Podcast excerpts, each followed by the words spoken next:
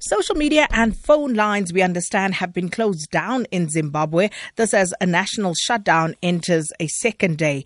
Uh, three people have died after police allegedly used live ammunition, while scores more have been injured. 200 others, we understand, have been arrested. Now, the protest has been sparked by a sharp rise in the price of petrol, which in Rand terms amounts to 43 Rand per litre.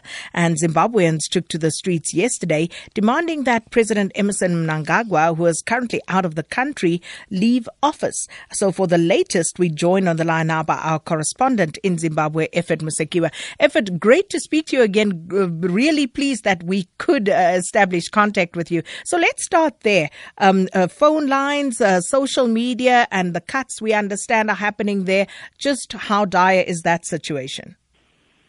It's it's terrible. It's been very difficult to get information out. Uh, as you rightfully said, the internet has been blocked. There is no social media. You can't uh, access uh, or you can't send information on WhatsApp. You can't send information on Twitter. You can't send information on Facebook. They've literally blocked on all platforms. We really are battling to get information across or just to communicate with the outside world, save for voice calls. And even the voice calls they are congested that most of the time it's very difficult to get through to someone who's standing literally next to you. If you try to call them, you can't even reach them.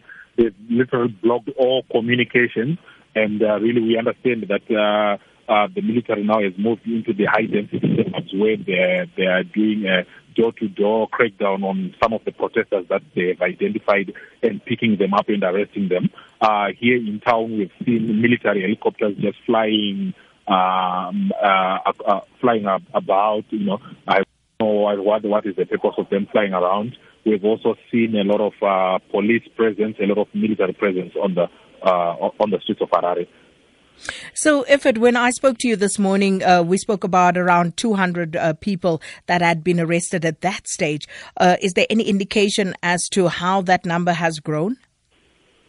Uh, currently, there is no indication. Uh, remember, the, the, last communication or the last official communication we had was as of last night. Up to now, the officials haven't released the actual current figures.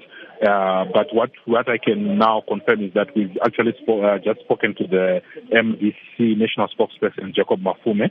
Uh, you know, we do also understand that their, headquarters was petrol bombed last night, and they are saying that uh, they are calling on SADC to intervene. They say that uh, the same intervention that uh, SADC is trying to do for the DRC should apply to Zimbabwe as well. There shouldn't be a double standards of application of standards.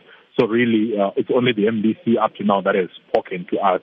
Everyone else has still remained uh, silent. Uh, we are also waiting. We've been to the um, office of the vice president, but they are locked in meetings, so we still haven't received any official communication from the government as of now.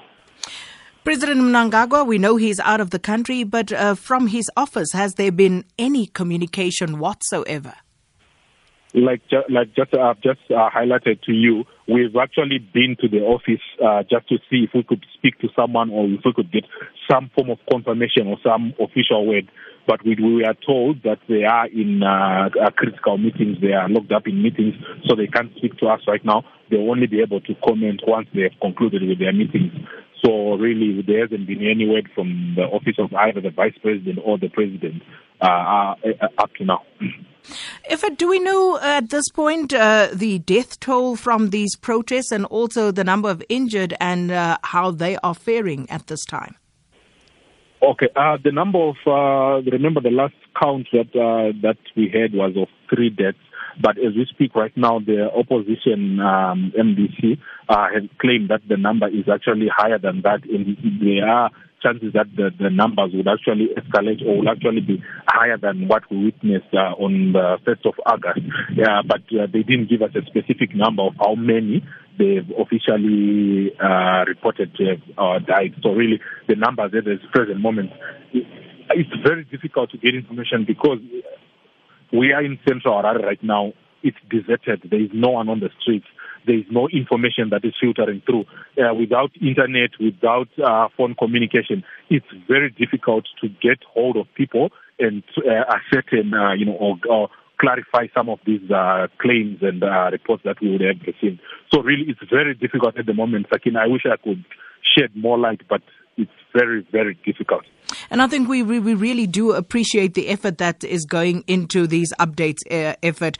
Uh, and you are in Harare currently, and if it's so difficult where you are at, one can only imagine um, how difficult it is to get news from other parts of the country. But have you heard anything at all? Uh, the last uh, information that I received, I tried. I called a colleague journalist in in Bulawayo, and he had said to me that they had, uh, he had also received reports of of skirmishes in, again in Bulawayo today, but he had not yet uh, reached the site to confirm uh, of the reports.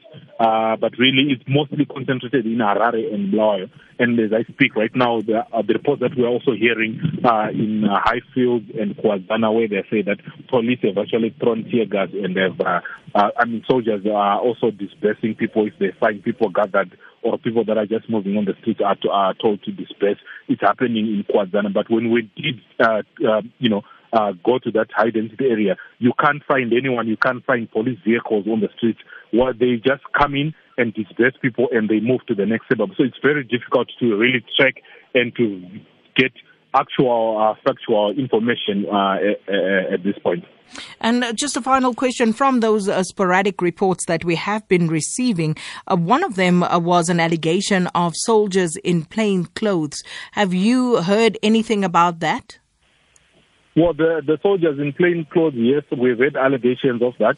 But I can tell you that uh, at the Harvest House, when we, you know, the MDC uh, headquarters, when we spoke to to the people that uh, claim to have witnessed uh, what transpired, they say that uh, they suspect these were soldiers because they came in very in brand new pickup trucks, uh, unmarked uh, and white plain pickup trucks and they suspect that the way that they conducted their whole attack and everything was systematic, so it could only have been trained uh, personnel, people like soldiers that knew what exactly they wanted to do and how they wanted to do it. But uh, uh, to really have seen them, it is it's, it's like a guerrilla warfare. They they just move in, do what they do, then they disappear. So to actually get to get them in action is very difficult. And now also without social media, to, you know, at times some of these things are also captured on social media. Without social media, it's very difficult to actually uh, confirm or actually to get uh, uh, pictures or videos of these people in action. And a final, final one the availability of fuel that has sparked uh, these protests. Uh, what is that situation like, Effort? Um, Sakina, it's very. Nothing has changed. The only thing that has changed is that uh, pe- people that had their vehicles and cars in fuel queues have moved them away in uh, fearing that uh, they might be vandalized or they might be, you know, uh, there might be protest and the cars might get damaged. So you, if you move to the fuel queues or fuel safe, uh, safe stations, they, there are no vehicles because apparently now they have moved the vehicles to safe places uh, the fuel stations themselves are actually closed. There are no attendants. I think most of them are, are fearing retribution. They are fearing that uh, people might become violent and come and bend, bend down. Because we also did uh, receive reports that there was a, a station where uh, a mob uh, actually approached and wanted to burn it down. So really, the, the fuel situation has not improved. Actually, uh, I think it's, it's actually still the, uh, the same as it was because there hasn't been any deliveries, there hasn't been any service stations that are actually selling fuel at the present moment. Thank you so much for speaking to us and do stay safe. Uh, that's our uh, reporter in Zimbabwe, Effort Musekiwa.